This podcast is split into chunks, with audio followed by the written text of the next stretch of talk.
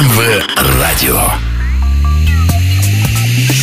Далее программа «Умный эфир» на МВ Радио. Привет с Минской волны.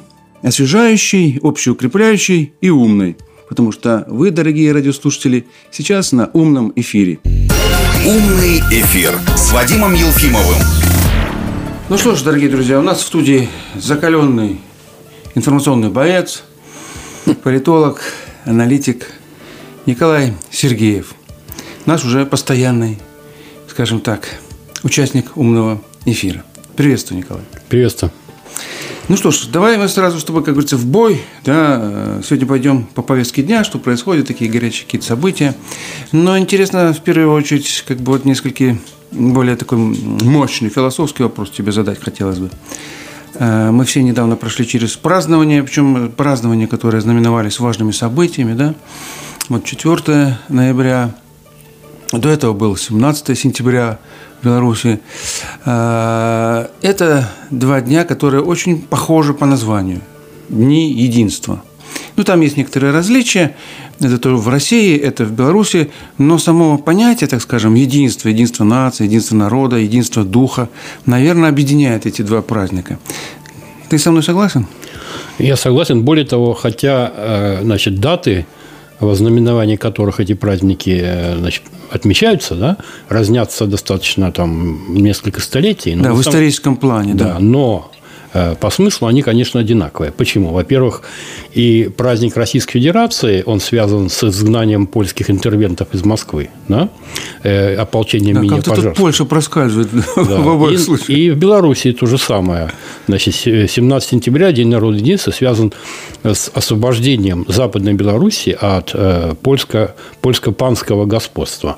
Вот. То есть, это говорит о том, что два этих праздники, два этих праздника очень близко связаны между собой и знаменует, когда значит, части русского мира освобождались именно от польского владычества. Вот это вот эти праздники и объединены. Это с одной стороны. С другой стороны, хотел бы сказать, что значит, 4 ноября значит, это день э, Казанской Божьей Матери – и этот день также связан с еще одной знаменательной датой. Это 300 лет со дня провозглашения Российской империи. И вот хотя в Российской Федерации э, эта знаменательная дата прошла как-то, ну, не, как-то почти незаметно, да, и все, все-таки это знаменательное событие, которое оказало влияние на дальнейшее развитие э, значит, э, русского мира. И в том числе можно сказать, что нынешнее российское государство – это прямой потомок значит, Российской империи, а не только Советского Союза, как это сказано, да, это же относится и к Республике Беларусь, потому что для выходцев с территории Беларуси Российская империя значит, была своим государством. Многие внесли колоссальные, например, многие ближайшие подвижники Петра, значит, первого были выходцы с территории Беларуси. Да, да? это интересный факт, но это действительно да. так. Вот я приведу только три таких персоны. Да? Ну, это, конечно, э, одна фигура очень известная, это Александр Данилович Меньшиков. Вот, и по версии Александра Сергеевича Пушкина, поэтому я думаю, эта версия наиболее интересная, да, его отец происходил из русской православной шляхты из-под Орши. Вот это интересный момент. И э, второй ближайший соратник Петра – это первый генерал-прокурор, ну, говоря современным языком, генеральный прокурор России Павел Ягужинский, был уроженец территории нынешней Витебской области. Вот это, причем э, Павел Ягужинский пользовался, был абсолютно неподкупным прокурором и пользовался абсолютным доверием Петра Первого. Ну и третья фигура очень интересная историческая, да, это императрица Екатерина I. Вот, и есть сведения о том, что ее отец был уроженец, ну, тогда это называлось Минского воеводства Речи Посполитой, то есть тоже имеет белорусские корни. То есть можем сказать так, что Российская империя – это государство, которое очень близко и понятно белорусам, и, и через определенное время, в, 1770, в конце XVIII века, именно Российская империя принесла освобождение от польского гнета белорусским землям. Ну и получается, что белорусы причастны к петровским преобразованиям, ты назвал фигуры очень важной именно, да, в тот момент, когда Петр создавал новое государство. И стало быть, вот это все, да, как бы великая история. Одним словом, предание по Пушкину, да, седины глубокой, да, а, подтверждает то, что белорусы причастны к э, вот имперскому развитию, собственно говоря, русского государства. И в этом смысле можем сказать, что даже если даже глубже заглянуть, да, вот э, княжеству Полоцкому, э, Киевскому и так далее, и так далее, я думаю, мы тоже там найдем весьма интересные кровные связи исторические. Так я хотел бы вам сказать интересный факт. Значит, что Полоцкая земля, говоря современным языком, является соучредителем древнерусского государства. Потому что в повести временных лет прямо сказано, что Рюрик, то есть первый князь, вот, посадил мужей своих и в Казах, Полоске, Белоозере, там, на Ладоге и так далее. Да? То есть э, э, к созданию древнерусского государства земли нынешней Беларуси имеют прямое отношение. То же самое, да, собственно говоря, э, любой форме русское государство, российское, значит, население нынешней Беларуси воспринимало как свое даже находясь в подданстве государства, находившемся в конфронтации с российским государством. Да? Всегда воспринимали э, значит, как свое, а, ру, а русского царя или императора потом воспринимали как былинного белого царя, который несет свободу и справедливость. И в этом смысле надо сказать, что белорусскому народу, конечно, досталась тяжелая участь, да, он дольше шел, так скажем, по, к обретению своей со, собственной государственности. Кстати, получена эта государственность была тоже совместно с э, нашими братьями, да, россиянами. И э, в этом смысле уже Советская империя, которую ты тоже упомянул, да, она является в каком-то смысле, хотя большевики создавали ее, да, они отрицали многие вещи, но потом уже к э, Великой Отечественной войне и Сталин в том числе стал возрождать эти традиции русского и оружия, и, русского, и русской мысли, да, и э, русской науки и так далее, и так далее. То есть преемственность рано или поздно, даже когда ты ее отрицаешь, она находит свое выражение, пробивает, как говорится, любые плотины, вырывается наружу. И в этом смысле, вот слава богу, у нас тоже состоялся в Беларуси этот прекрасный праздник 17 сентября, потому что действительно 17 сентября 1939 года в нашем понимании, да и в понимании любых э, честных, нормальных людей, которые объективно смотрят на историю, произошел акт справедливости, произошло восстановление белорусских земель, восстановление белорусского народа, то, что вот искусственно создавалось на разделение на Западную Беларусь, Восточную Беларусь, согласись, это было действие агрессоров. Мы, собственно, никогда не были западными или восточными, так произошло только под воздействием, ну, скажем так, вот той польской э, агрессивной э, группировки, которую возглавлял Пилсудский, и э, вот в результате э, Рижского мирного договора, который, опять же, стал актом, завершающим польскую агрессию против нас. Но здесь хотел бы сказать, что Значит, э, польские власти вообще всегда отличались тем, что они никогда не соблюдали значит, положение договора. Если мы возьмем Рижский договор – то там, в частности, предусмотрено, что, например, восточнославянское население, оказавшееся в речи, значит, во Второй Речи Посполитой или в довоенной Польше, оно будет пользоваться всеми национальными и автономными правами, как, как э, народ. Вот. Но в Польше, значит, польские власти довоенные, они э, попрали этот договор, вот, и э, на территории Западной Беларуси устроили, если так скажем, ну, тотальную зачистку всего русского и белорусского. Например, к 1939 году в Беларуси на, на территории Западной Беларуси, к примеру, не осталось ни одной школы ни на русском языке, ни на белорусском языке. Все было ликвидировано. И, собственно, задача стояла, чтобы полностью полонизировать значит, э, значит, западно-белорусское население. Поэтому освободительный поход Красной Армии 1939 года – это, конечно, акт исторической справедливости для э, белорусского народа. Да? Если, конечно, кому-то там за Бугом это не нравится, но это, как говорится, их э, сложности. Да? проблемы, да. Не надо было нападать, не надо было захватывать эти территории, не было бы сегодня печали, да, и плакать по, по утерянным территориям. Умный эфир с Вадимом Елфимовым. Ну хорошо, перейдем к более, так скажем, радостным, праздничным составляющим этого события. 4 ноября произошла еще очень важная акция, я бы сказал, такое в прямом эфире. Два президента Республики Беларусь Александр Григорьевич Лукашенко и Российская Федерация Владимир Владимирович Путин подписали знаменитые уже да, 28 интеграционных программ, которые я вот не забываю никогда популяризировать в качестве 28 новых свобод интеграционных, которые нам открывают да, какие-то возможности развития. Вот э, мы об этом уже говорили не раз, и сейчас не будем касаться экономической составляющей, но там еще был очень важный момент, в этот же день да, рассматривалась военная доктрина. Утверждена новая военная доктрина союзного государства. Э, э, если вспомнить, так скажем, да, вот нашу краткую интеграцию уже вот этого, да, новейшего периода исторического, глава белорусского государства Лукашенко постоянно подчеркивал, что э, в военной сфере у нас вообще всегда все было идеально. Если где-то какие-то там, да, вот в экономической области, там еще где-то были какие-то иногда, скажем так, шероховатости, то здесь у нас все было идеально, потому что безопасность, да, это прежде всего. В этом смысле, как мы можем оценивать новую военную доктрину? Только положительно. Ну, у нас уже нашлись, как говорится, злопыхатели, да, подыскивают как бы вот там где-то из-за бугра какие-то, значит, э, угрозы, якобы мы там кому-то угрожаем и так далее, и так далее. Мы сейчас можем выйти на недавнее интервью Александра Григорьевича Лукашенко, которое он дал российскому э, редактору, военному эксперту, да, но э, об этом чуть попозже. Я хотел бы сказать о том, что было до этого заявление представителя Генштаба наших вооруженных сил Республики Беларусь, который сказал, что наша доктрина ни в коем случае вообще не предусматривает какие-либо агрессивные устремления. Более того, он э, четко заявил, что наша доктрина исходит из того, что мы никогда не будем наносить первый удар.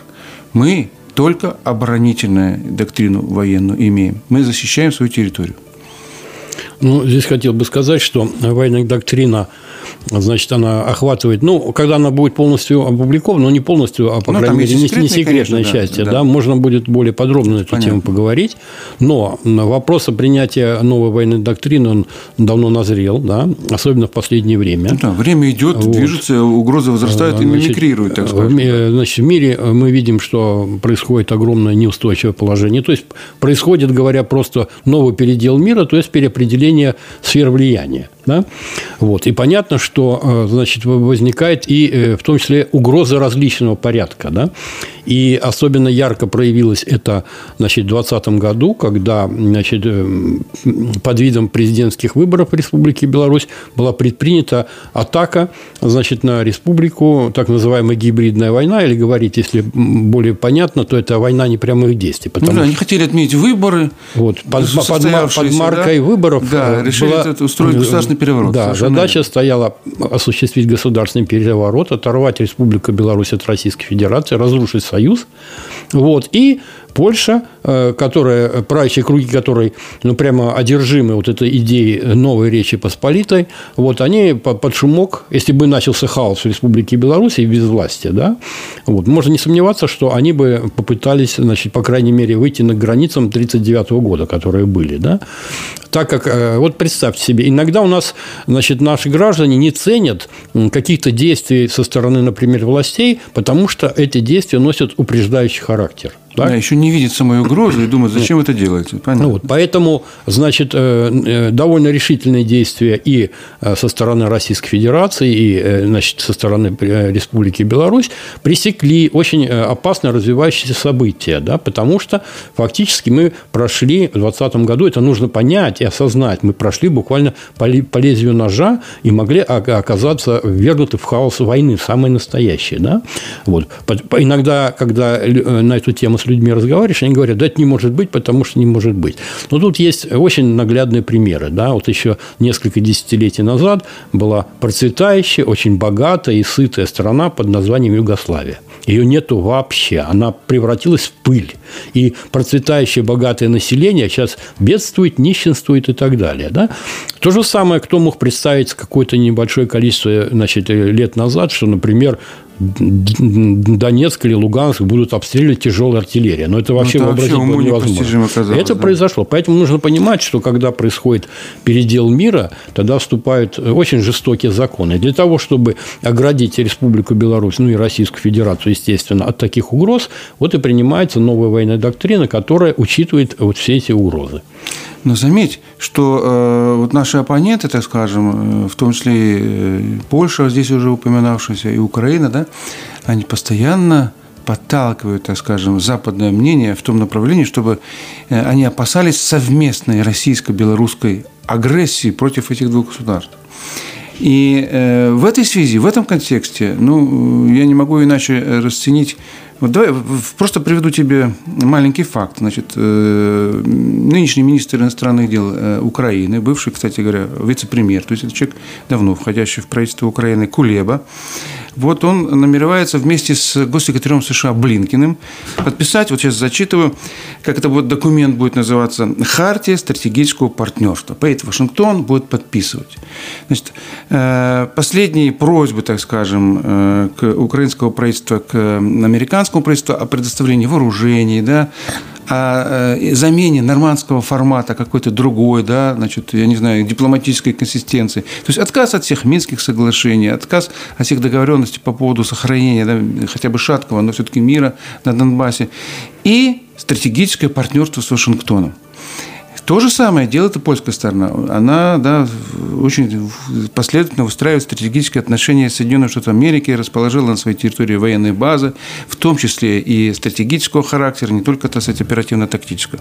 Вот все это согласись, мне кажется, актуализирует именно нашу военную доктрину. Ты правильно говоришь, что она вот вовремя возникла, вовремя да, заявлена. И мне кажется, что э, дальнейшее тесное сотрудничество в военной области для России и Беларуси – это не только, так скажем, ну, обеспечение нашей безопасности, но и безопасности во всем регионе. Не зря же президент э, Беларуси говорит, что мы являемся спонсором безопасности в этом регионе. Вокруг нас люди, грубо говоря, бряцают оружием, да, и мало того еще ляпают из языком, потому что некоторые, так скажем, министр обороны, уходящий в Федеративной Республике Германии, говорил о необходимости превентивного ядерного удара по России. То есть, если вслушаться в это, представить себе, да, сложить все эти пазлы вместе, создается какая-то действительно ужасная картина. И действительно получается, что островком стабильности мира, спокойной безопасности да, является Республика Беларусь. Вот в этом направлении, мне кажется, мы должны максимально поддерживать нашу власть. И всякие общественные движения, которые существуют в Республике Беларусь, должны очень четко это понимать и поддерживать наши мирные устремления. Но хотел бы сказать, что вот надо вдуматься в слова, да, что Республика Беларусь является спонсором безопасности. Да. Почему? Возникает вопрос, что это не просто красное словцо какое-то. Да. Да? Дело в том, что... Не, не фигура речи, а это действительно так. Э, дело в том, что э, значит, здесь надо понимать, что военный конфликт, так, и нападение возможно э, только в том случае, если противник в данном случае, а надо вещь своими именами называть, потому что НАТО рассматривает и Республику Беларусь, и Российскую Федерацию как потенциального противника. Во всех их военных документах это прописано, да? Вот, поэтому не надо лукавить и говорить, что у нас нет военных противников. Есть у нас потенциальные противники, которые очень даже хотели бы значит, нанести нам военное поражение. Да? Но э, они могут это сделать только в том случае, если будут уверены, что они, э, их нападение останется безнаказанно. Если они будут видеть, что нападение чревато для них э, э значит, очень серьезными проблемами да, или военным поражением, то, конечно, они не будут нападать. Тем более надо учесть такой момент, что, например, если мы берем значит, Вторую мировую войну, да, там э, значит, э, требовалась мобилизация, в том числе э, идеологическая всего общества, чтобы развязать войну. Потому что, например, если сравнить значит, идеологический значит, воинственный дух значит, немцев Третьего Рейха и нынешней Германии, ну, конечно, разница большая, там даже не о чем ну, да, говорить. Гитлеру приходилось лет 10 обрабатывать немцев, да, для того, чтобы да. настроить их, так скажем. Да, чтобы они, да, она, они сами духе. по себе, в то время немцы были довольно воинственная нация, да, и то пришлось их настроить, что надо будет воевать. Так? А нынешний бюргер немецкий – это, конечно, совершенно не значит, немец Третьего Рейха по своим морально-волевым боевым качествам. Но это действительно так. Да? Вот, поэтому они могут рассчитывать только на молниеносный удар и молниеносную победу. У них даже есть доктрина глобального значит, сокрушающего удара Соединенных Штатов, да? что они, например, где-то почувствуют слабину и мгновенно нанесут удар для того, чтобы значит, нанести огромный ущерб э, противнику, э, вернуть его в хаос и начать диктовать свою волю. Собственно говоря, в этом они доктрины. Поэтому нужно, как говорится, порох держать сухим, и поэтому необходимо действительно совершенствовать э, значит, оборону свою. Более того, сейчас Российская Федерация совершила ну, серьезный прорыв в военных технологиях. При этом она, конечно, не Российская Федерация, не союзное государство никому не угрожает. Она угрожает только тем горячим головам, которые хотели бы устроить войну, но при этом оставшись безнаказанно.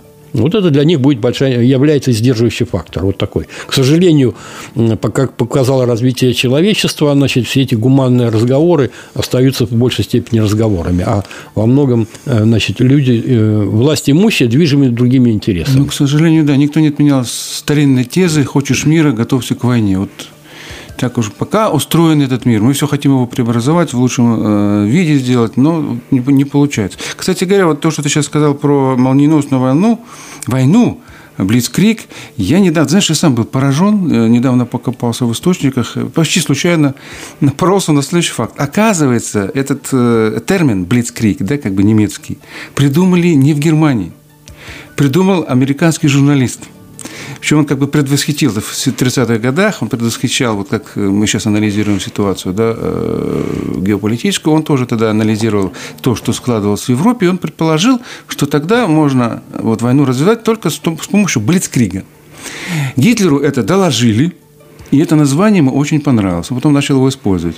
И после этого историки все писали, что Блицкрик – это вот немецкое изобретение. Но, еще раз повторяю, как вот источники доказывают, это было все-таки американское. Но это название, очевидно, метод ведения войны все-таки немецкий был. Да, но он его использовал. Но сам название, термин, да, сам, да. Сам, сам термин, причем в немецкой транскрипции, не в английской, потому что Блицкрик – это чисто немецкие слова. И журналист, придумавший их, подчеркивал, как бы, да, вот, ну, чтобы отдавал дань немецкой милитарной милитаристской машине. Ну, хорошо, давай, скажем, немножечко отвлечемся от этих мрачных дел. Надеюсь, все-таки действительно не состоится эта война. И, кстати говоря, в своем интервью э, значит, э, э, полковника, который представляет Генштаб Вооруженных сил Республики Беларусь, он сказал, что мы все-таки надеемся, что все это все в больных головах только все эти да, планы, а мы им не позволим реализовать, что они никогда не состоятся. И эти планы не реализуются. И тому порукой, гарантия, конечно же, вот крепость нашего военного союза с Российской Федерацией. Умный эфир с Вадимом Елфимовым. Я хотел бы еще вот сейчас коснуться одного более такого, скажем, может быть, веселого факта. Э, недавно значит, э, обсуждали мы Хотя, как сказать, веселая экология сейчас тоже не, не, не вызывает да, больших радостей. Но все-таки там состоялись интересные такие, скажем, смехотворные факты. Э, американский президент Джо Байден, выступая на конференции по климату в Глазго, ну, там у него всегда любит он поставлять, видимо, у него в двух жанрах работает, и как президент, и как юморист, наверное, и клоун, и так далее, и так далее. Значит, он там обрушился на Россию, значит, э, с такими, значит, эскападами грозными, и в том плане заявил в этом контексте, смотрите, там, кстати, мистер Путин, у вас горит тундра. На что тут же, значит, люди знающие, понимающие, заявили, тундра не может гореть, это не лес. Мистер президент, разберитесь в том, что, такая, что такое тундра. Ну вот согласитесь, как-то вот слышать от государственного мужа, да, от лидера э, некогда великой державы подобные ляпсусы, да, я иначе это назвать не могу, но это смешно.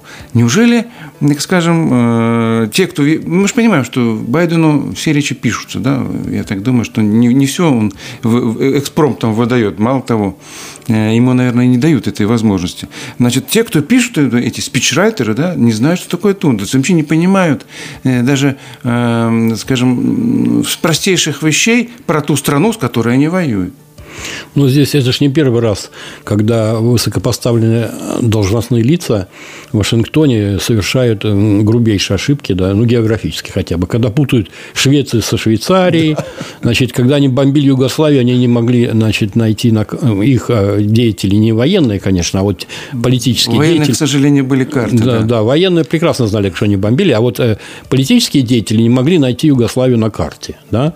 То есть, вот они несли так называемый мир и демократию в Югославию, совершенно не зная вообще ни народа, ничего и так далее. Это говорит о том, что в Соединенных Штатах среди политических вот этих элит, значит, там не только э, встречается довольно дремучая необразованность. Это, ну, вообще позорное. Когда, э, например, президент страны там не знает элементарных вещей, ну, это смешно даже. Да? Ну, как-то нелепо. Даже не то, что смешно, а просто нелепо. Да? Вот.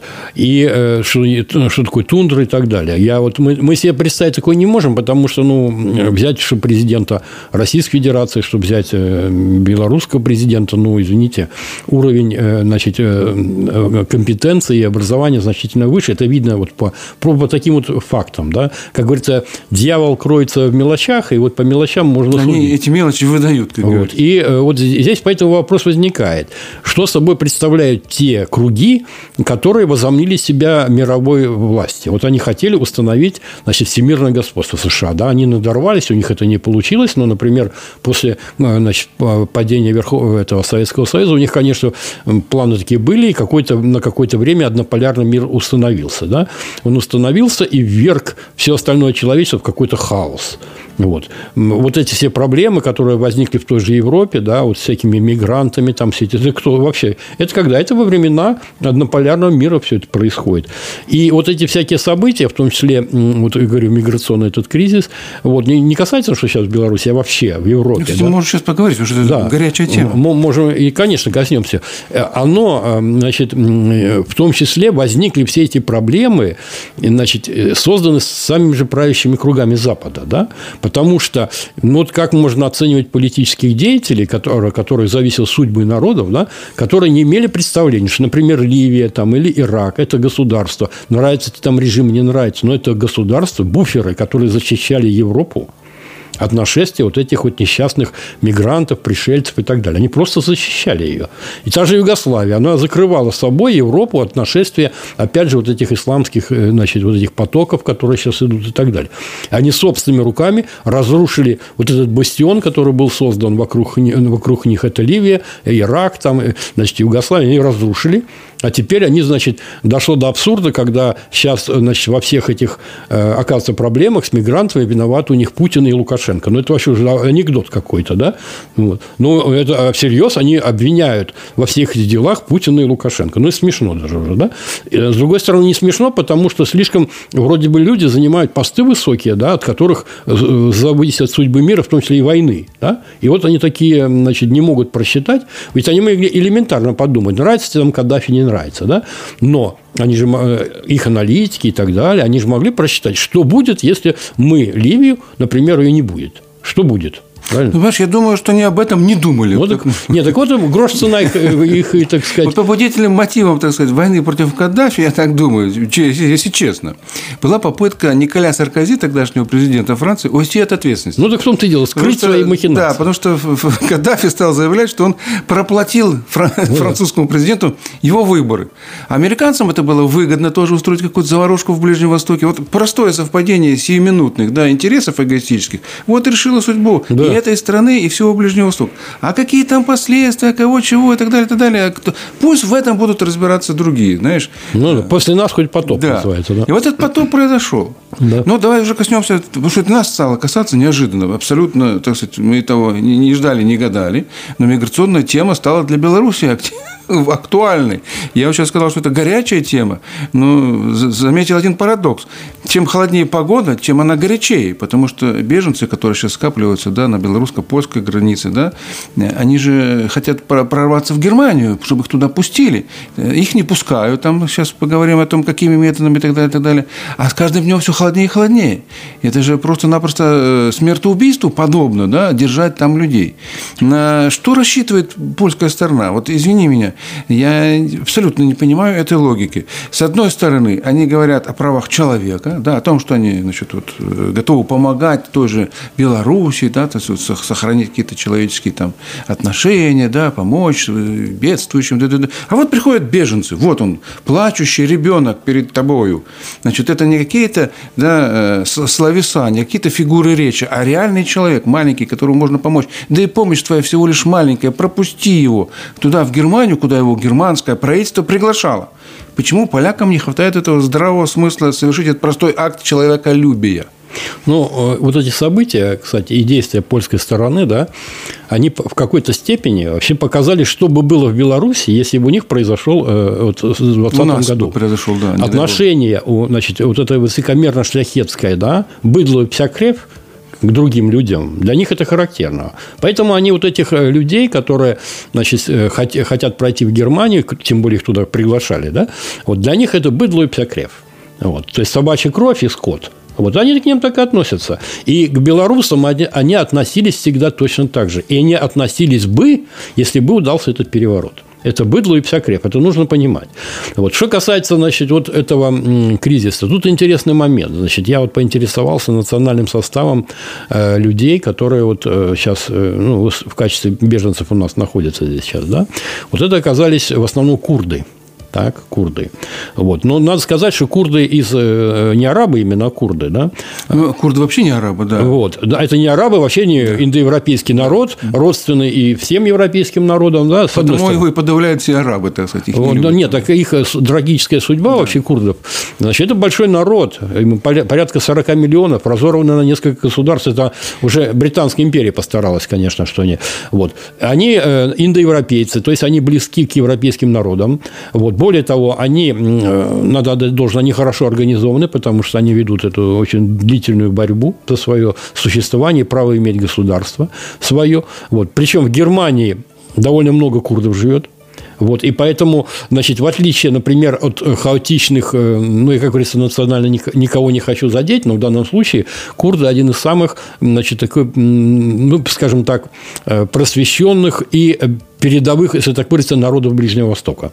Вот. Они хорошо организованы, взаимопомощь у них развита. Ну, длительная партизанская война вот. и так далее. Но вообще они борются за свое человеческое да. достоинство. Поэтому, э, вот в отличие от хаотичных мигрантов там из глубин Африки, которые вот имели место раньше, да, э, эти люди для Германии не представляют никакой опасности. Наоборот, я думаю, что курды, э, наоборот, бы они оказали как определенно стабилизирующее да, в Бундестаге есть представители курдов в германском. Да, да, понимаете? Вот, то есть, тут вообще непонятна позиция Польши, да, потому что, ну, тем более, э, они могли, могут сделать гуманитарный коридор, и все эти люди, Просто проходит уйдут в Германию и все. Или наладь 10 автобусов туда-сюда. Это ну, это же уже это уже дело техники. Проблема, да. Это дело техники. Не надо никакого коридора, просто посади людей в автобус. Ну, это условно называется гуманитарный да. коридор, чтобы люди могли пройти в Германию. Ну, просто слушайте, представляешь, что какой-то коридор, идут там люди. Нет, нет, нет, ну, это, это, не Мексика, это не да, США, это не нет, Трамп. Это есть просто да. такое понятие просто, да? да? То есть создание гуманитарного коридора, то есть люди,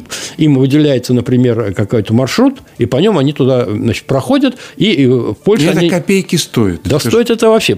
Поэтому почему так Польша себя ведет? Вот. Это, ну, это говорю, это вот такой вот э, такой шляхетский, э, вот такой гонор дурацкий, да? Вот, э, значит, есть, значит, польский народ, один из самых, как говорится, таких героических народов, это вот отмечали и, значит, тоже Черчилль когда-то, да, но его элиты всегда, это они губили эту Польшу бесконечно. Подставляли собственный народ. Вот, но они, собственно говоря, в крахах Речи Посполитой, первой, второй – ну, третья. Сейчас у них, да, виноваты. Нет, сейчас у них четвертый. Нет, четвертый они хотят построить хотят. Вот. Но имеется в виду, Нет, что... имеешь, если по, по, по речам посполитым, то да, четвертый. Но крах, помнишь, там три раздела да, больше да. еще в 19 да. столетии, 18-19. Вот. То, есть, то есть, речь идет о том, что, э, значит, именно, э, если мы вернемся вот исторически, да, почему рухнула э, первая Речь Посполита, да? И вот интересно, значит, польские элиты обладают таким, значит, таким изуитским способом, они вечно представляют себя несчастными. Вот даже внедрили в сознание советской историографии российской три раздела Речи Посполитой. Но дело в том, что это не разделы Речи Посполитой, это был возврат э, русских земель в лоно русского государства на самом деле. Да? Более того, если посмотрим исторически, мы видим, что единственным государством, которое было заинтересовано в сохранении Речи Посполитой первой и пыталось ее сохранить, это была Россия и императрица Екатерина, потому что был план князя Потемкина, как эту Речь Посполитую сохранить. Единственное требование было значит, прекратить устраивать устраивать гонения на православное русское население. Все. И, а, а заинтересованные в, значит, в разделах Речи Посполитой был, конечно же, Пруссия и Австрия, которые подстрекали значит, и, и все-таки добились своего. Да? Ну, еще один интересный факт, извини, перебью тебя. А кто дал Польше первую конституцию? Русский император Александр I. Ну да, да, понимаете. Но их элиты вот эти вот, они абсолютно неблагодарные, да, и ведут себя иногда просто, ну, как-то странно, мягко говоря, а по, если говорить попросту по-идиотски, да. Вот сейчас они, значит, истерию эту нагнетают, пытаясь обвинять в этом, значит, Лукашенко и Путина. Это вообще какая-то глупость, да. Вместо того, чтобы создать этот коридор транспортный и этих людей просто перевести в Германию, где их ожидают. Ну, представь себе жизнь простых поляков, вот, в которые живут в приграничье. Их же собственную жизнь, да, собственных граждан превращают в ад. Ну, да. конечно. Они даже значит, под каким-то гнетом, какие-то военные, вертолеты летают, прожекторы стреляют. Не, но им же еще нагнетает, что э, они сдерживают якобы целые толпы террористов, да. которые хотят прийти и поубивать это гражданское население. Понимаете? Тут, то есть, это что в Литве, кстати, что в Польше.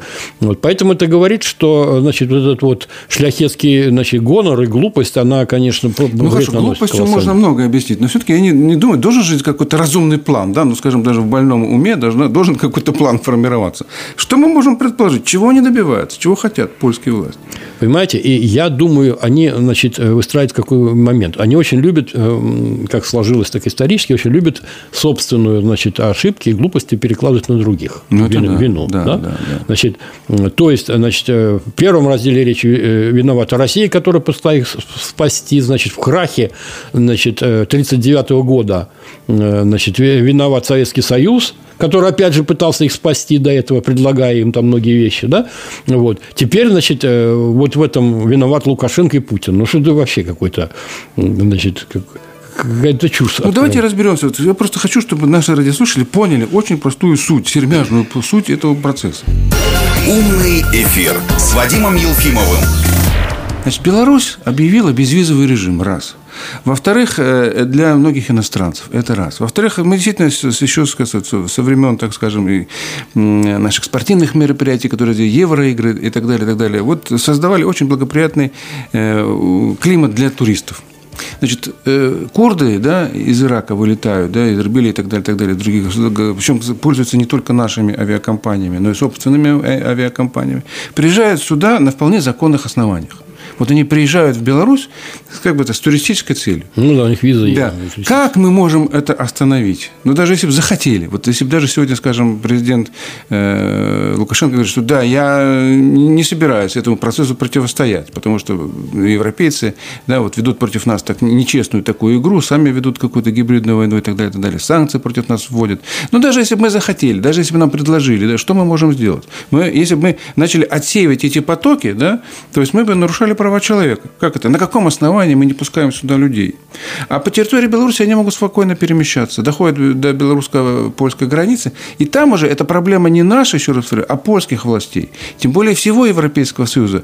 Э, устами той же Меркель, да, когда приглашавший этих мигрантов, приходите, мы вас обогреем, согреем, там, дадим жизнь, новые, новые перспективы и так далее. Более того, если ты сейчас упомянул о курдах, которые туда движутся, чаще всего это курды или иракцы, которые э, Э, жили да, на территориях, где сегодня, ну, скажем так, есть опасность агрессии. Я не буду называть ту страну, да, но это с сирийских территорий, мы можем догадаться, кто там грозит агрессией. И эти люди реально бегут от войны, от того, что их могут там вырезать, да, уничтожить да, и так далее. Э, это не просто поиск э, более счастливой жизни, это реально гуманитарная акция. Так вот, в этой ситуации, скажем, когда та же Турция да, была, скажем, таким мостиком миграции для европе... мигрантов в Европу, и Брюссель пытался с Эрдоганом договориться, предлагал 3 миллиарда евро, тогда какую-то помощь, тогда и так далее. Здесь же с нашей страной, с президентом Лукашенко, никто не хочет иметь никакого разговора, диалог, в диалог не вступают, и все доводит до э, какой-то экстраполяции, просто ужасно. Я думаю, что здесь не только вот это упорство, о котором ты говоришь, но мне кажется, у польской стороны еще есть желание привлечь к себе внимание со стороны своих же брюссельских партнеров, да, так скажем, кураторов Соединенных Штатов, может быть, какие-то денежные средства средства выбить в большей степени. Может быть, действительно устроить какую-то военную акцию. Вот я не исключаю эти два варианта. Может быть, даже какая-то агрессия намечается. Ну, дело в том, что у Польши есть, э, значит, вообще своя геополитическая доктрина, да, которая называется или Четвертая Речь Посполитая, или Трехморье. Вот. Вообще, если посмотреть на действия Польши, эм, польских властей, отношения с Евросоюзом, то я вот э, думаю, что мое мнение, по крайней мере, такое, что Польша и не собиралась э, значит, э, достаточно серьезно встраиваться в Евросоюз. Так? так же, как и Великобритания, кстати. Великобритания в зону евро не переходила, и Польша то же самое. В зону евро она переходить не собирается, у нее злото есть свой там и так далее. Да, это уже возникают вопросы. Во-вторых, я думаю, что значит, э, вот действительно нагнетая, значит, э, вот эту вот э, истерию вокруг этого процесса, привлечь к себе внимание, чтобы показать Западу, что вот Польша, в данном случае власти, является таким бастионом против, значит, вот агрессивной там России да, ну, и, и Белоруссии, агрессор такой, да, вот. И, значит, действительно добиться, значит, какой-то помощи, дополнительных денег, да, потому что у них возникли конфликты с Брюсселем в том смысле, что Польша э, значит, отказалась выполнять э, значит, приказы, указания сверху. Да? да, она сама как бы под санкциями Брюсселя сейчас находится. Да, да. Вот, поэтому здесь такая у них какая-то игра идет. Ну, и это, и, а что они не хотят вести какие-то разговоры с, э, значит, с Беларусью, это говорит о том, что да, их просто взбесило, что им не удалось совершить госпереворот. И что мы устояли. Вот и все. Поэтому их, у них был довольно серьезный план. Да, с Вадимом что под, э, под этой вот, э, совершив переворот, они решат свои э, вожделенные для них геополитические вот эти устремления. Так? Это все не получилось, все это рухнуло. Лукашенко для них ненавистная фигура, потому что он не сломался, как Янукович, не убежал никуда и так далее. Да? И их план пошел под откос. Ну, вот поэтому они сейчас просто бесятся. Вот и все. Я другим объяснить это сложно. Я с тобой согласен, что это какая-то истерия, да, уже? Да, да, да. Потому что, ну, если реально, есть только один выход. Да, открой коридор, пустите да, курсов, и все. Все это, на этом закончится. И все на этом закончится. Моментально это в неделю рассосется, да, и никаких проблем больше не будет. Умный эфир с Вадимом Елфимовым. Ну что ж, давай мы о чем-то более конечно, позитивном поговорим, хотя сегодня сложно найти позитивные моменты. Ну вот мы отмечали недавно еще э, важную дату, 7 ноября, да? Слава Богу, а, у нас этот праздник отмечается, сохранился и так далее, и так далее. В Российской Федерации тоже, э, может быть, не совсем в том э, ключе, да, не в том политическом контексте, как он раньше отмечался, но это день, когда прошел знаменитый парад по, э, по, Кремлю, по Красной площади вдоль Кремля, и тогда части нашей советской армии пошли прямо с Красной площади в бой и вот в первое поражение нанесли гитлеровской машине. Знаменитая э, московская битва, где первая вообще за всю историю да, существования вермахта фашистского, да, гитлеровского, они потерпели поражение.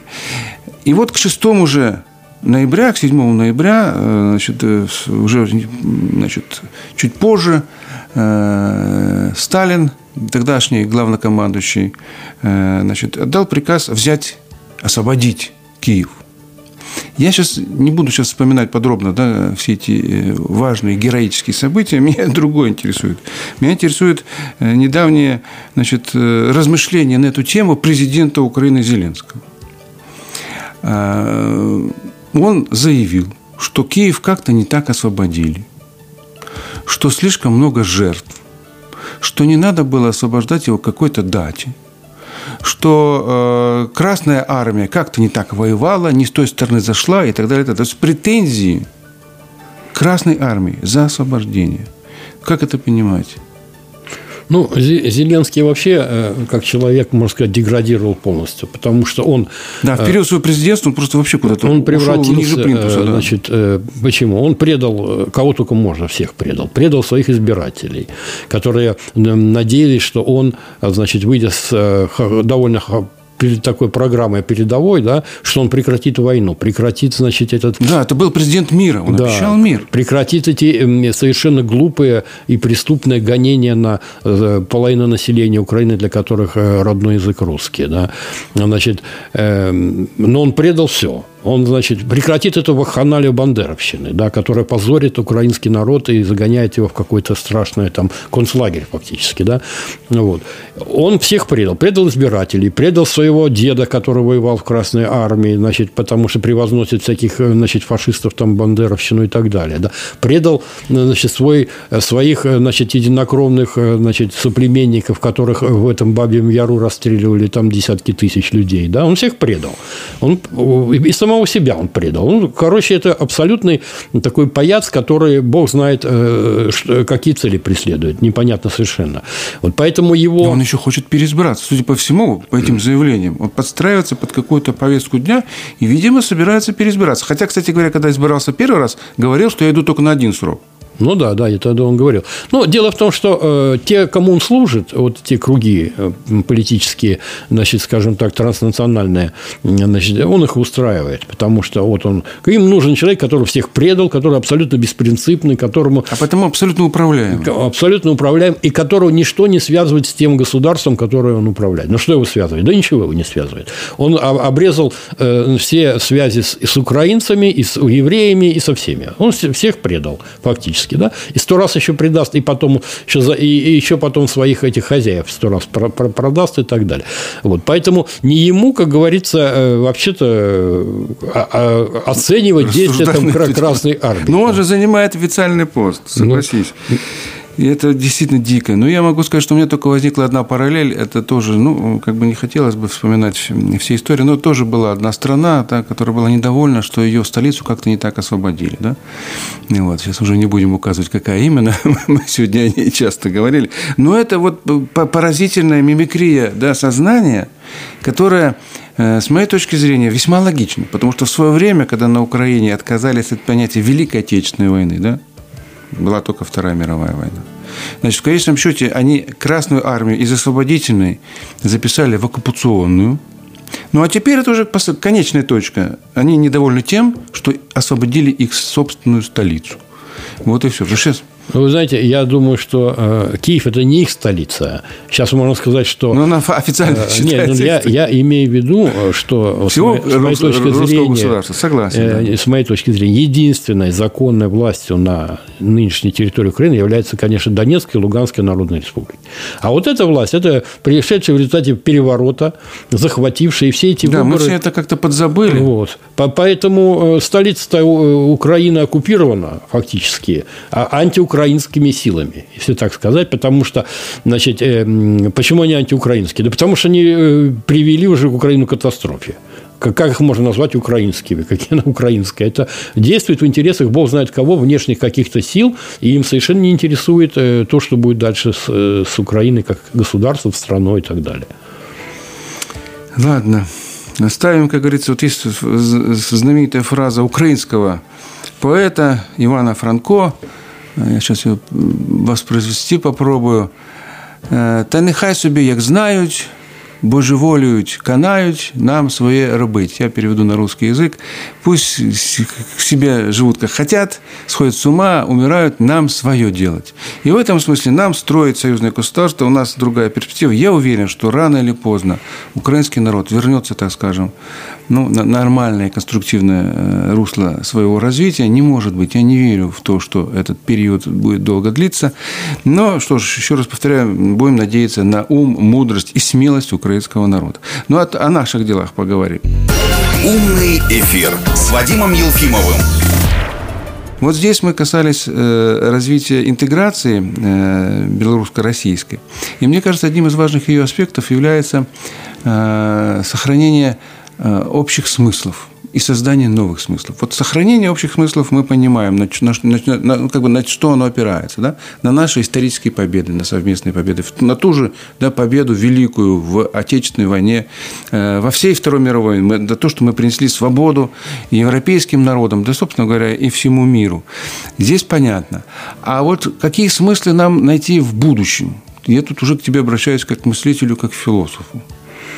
Ну, я думаю, что в будущем, во-первых, э, нам необходимо в рамках же союзного государства, и хорошо сейчас э, такая как бы дискуссия широкая и в Российской Федерации идет, и белорусские там мыслители подключились, да, вот, например, этот известный Валдайский клуб, который... Вот, ну, там... Кстати, да, это очень важно, чтобы мы общались, наши умные люди, наши политологи, наши ученые, да, чтобы они варились, грубо говоря, в каком-то одном котле, да? Да, и искали, значит, действительно, потому что русская цивилизация, которая принадлежит и России, и Беларуси, и Украина, может существовать, когда есть, она будет развиваться, когда есть какая-то сверхзадача.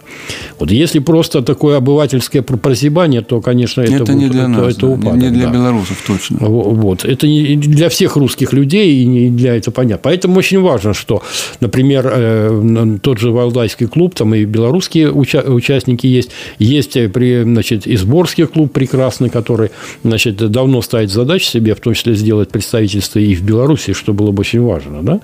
Вот. То есть, какое будущее? Значит, э, будущее... Ну, вот извини, Николай, угу. вот я, я тебя подталкивал к этой мысли. Ну, а нам свой такой клуб создать какой-то, я не знаю, там... Ну, я, я Брославский, дум... нет, нет, я думаю, что э, было бы не, не, не делать не свой какой-то клуб тут отдельно, да? Нет, так также приглашать россиян, но то как бы ну, продолжать вот, это, да? Ну, вот, вот есть идея, вот, например, распространить деятельность изборского клуба э, на, на, нашу... на территорию. Беларуси. Почему? Ну, почему Изборский клуб? Ну, во-первых, Изборск – это значит, одно из мест, где родилось э, значит, русское государство, да, которое, о чем мы уже говорили, что и Полоцкая земля имела прямое отношение к его созданию. Вот это важный момент. Собственно, поэтому избрали Изборский клуб, так как он, город Изборск, имеет исторически важное значение, такое символическое для всего значит, русского мира, с одной стороны. С другой стороны, важно вот это, значит, то, что э, в том же Изборском клубе обсуждается тема устремления в будущее. Какой мы хотим видеть в будущем мир?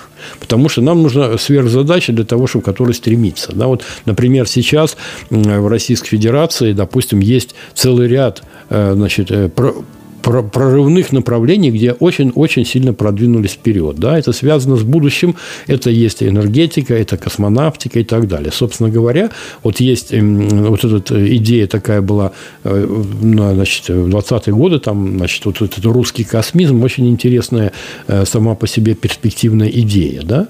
Вот такая вот, потому что просто замкнуться на, э, вот говорю, на обычной обывательской жизни, это значит, э, ну, как вот Европа западная, вот фактически, у них, э, в частности, проблема. Почему? Потому что у них, а, они когда-то были одержимы идеей, если помню, вот это вот бремя белого человека, нести там цивилизацию и так далее, да. Плохо, плохо это или хорошо, но у них было вот это вот стремление к познанию, там, освоению и так далее. Дух был, помните, там этих мореплавателей, там этих ну, да. дети капитана Гранта, все это было. Сейчас у них этого ничего уже нету, да. Вот. У них только значит, превратилось все в какую-то обывательщину такую, значит, вкусно поесть, мягко Монетизировали все свои идеи. Да, да. И, и в, упали, итоге, так сказать, да, вот в этот а, в итоге, пропасть чистогана. Вот этот, э, значит, э, у них кризис возник. А чтобы у нас такого кризиса не возникло, нам нужна вот эта идея не только справедливого мироустройства везде, да, в том числе и у нас, и в Беларуси, и в России. Ну, потому... Подожди, правильно ли я понял, что вот та идея прагматизма, она верная, да, нужен прагматический подход. Но она не должна замыкаться сама в себе. Ну, Прагматизм ну, сам по себе он бессмысленен. Так, прагматизм это только может быть тактикой, но это не да, стратегия. но не стратегия. Вот в том-то и дело. Мы это должны понимать. От прагматизма мы должны идти к новым идеям, к новым смыслам. Конечно. В том числе и в строительстве союзного государства. Потому что мы, ты правильно сказал, э, мы великие том смысле, что мы по-великому мыслим. Ну, У нас великие цели. И только так мы достигали. Кстати только благодаря этому через все толщи да, преград исторических мы прошли, сохранились. И сегодня да, имеем возможность сказать нечто такое всему миру, что могло бы помочь этому миру оздоровиться, выйти из, э, скажем, того мрака э, фукуямовского да, конца истории, который предрекают те же американцы, что вот конец истории. Нет, мы говорим не конец истории, а продолжение, а может быть начало нового, более счастливого этапа. И что же мы предлагаем? Мы предлагаем дружбу, сотрудничество да, и взаимопонимание.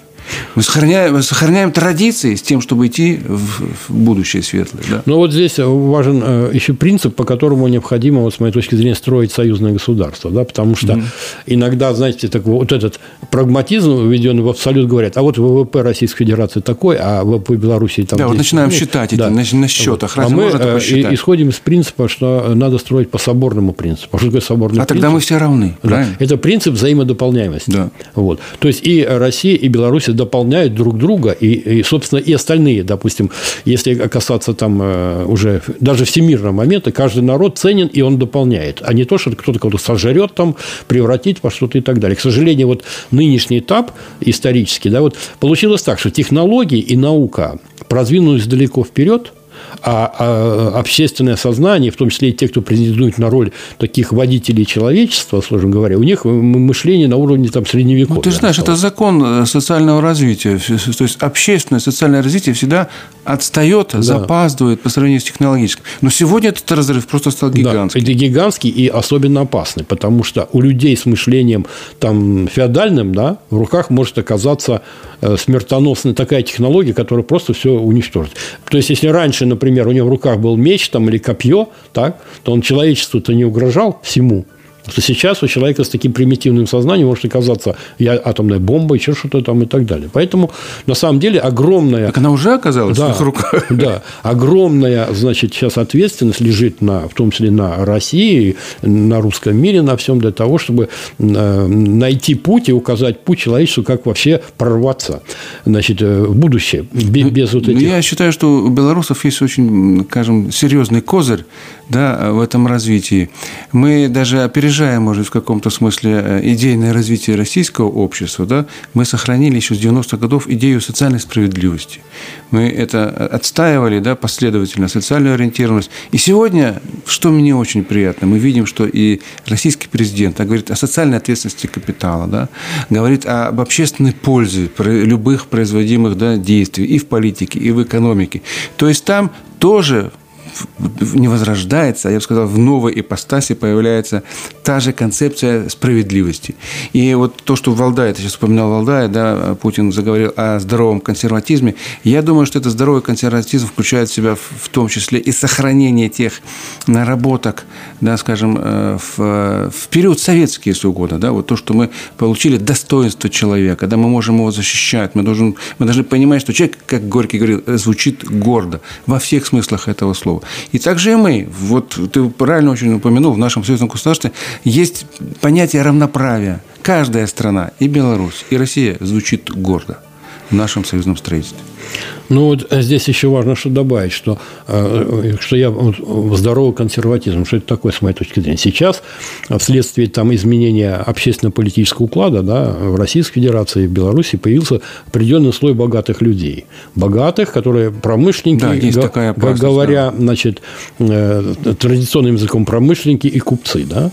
Так вот, здоровый консерватизм для этой категории состоит в том, Э, надо взять пример таких э, промышленников и купцов, как Третьяков были до революции. Демидовы. И Демидовы и так далее, которые видели значит, богат, э, значит, то, что они умеют значит, создавать богатство, не в том, чтобы нажиться – а в том, чтобы помочь обществу, народу и так далее. Вот это вот, э, кстати, одна из задач государства, чтобы, значит, направить развитие частной инициативы в созидательное русло, чтобы эти люди не выродились в обычных, э, как в сказках говорят, в скоробогатеев, Кузьма там скоробогатый, который только набивает... Накопители, да. Да, собственно, чрево набивает. А это, если у человека есть дарование э, организовать производство там частным образом, удачно торговать, он должен понимать, что он это тоже служение. Вот Э, в чем э, была особенность э, значит, исторической России, ну вот в самые периоды, когда она развивалась, то, что значит, и дворянство, и купечество, и крестьянство, все видели главную цель своей – это в служении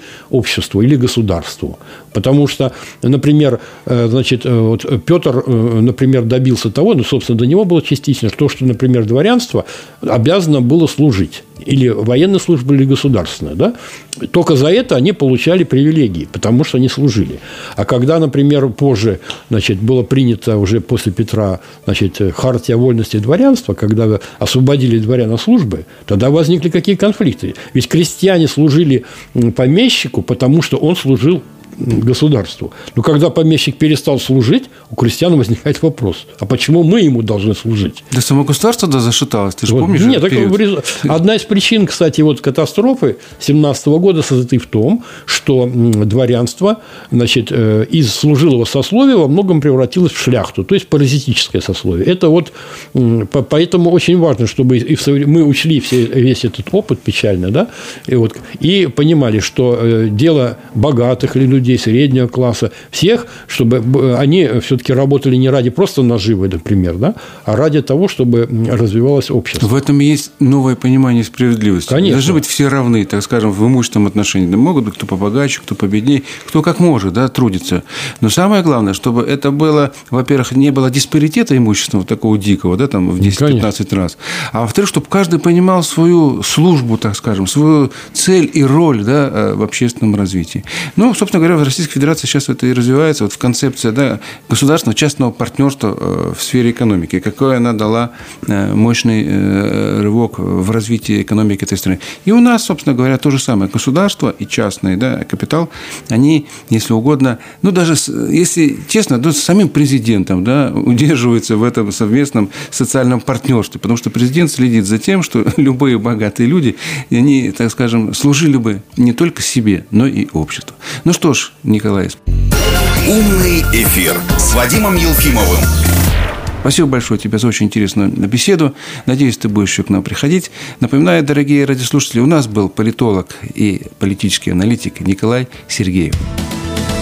Ну что ж, до скорых встреч на Минской волне, на умном эфире. Услышимся. С вами был Вадим Елфимов. Всего хорошего. Программа «Умный эфир» с Вадимом Елфимовым. По идее, умных людей должно становиться все больше и больше, а вот, к сожалению, эфирного времени для них каких-то передач становится все меньше и меньше. По субботам в 19.05. Не будем умничать на МВ Радио.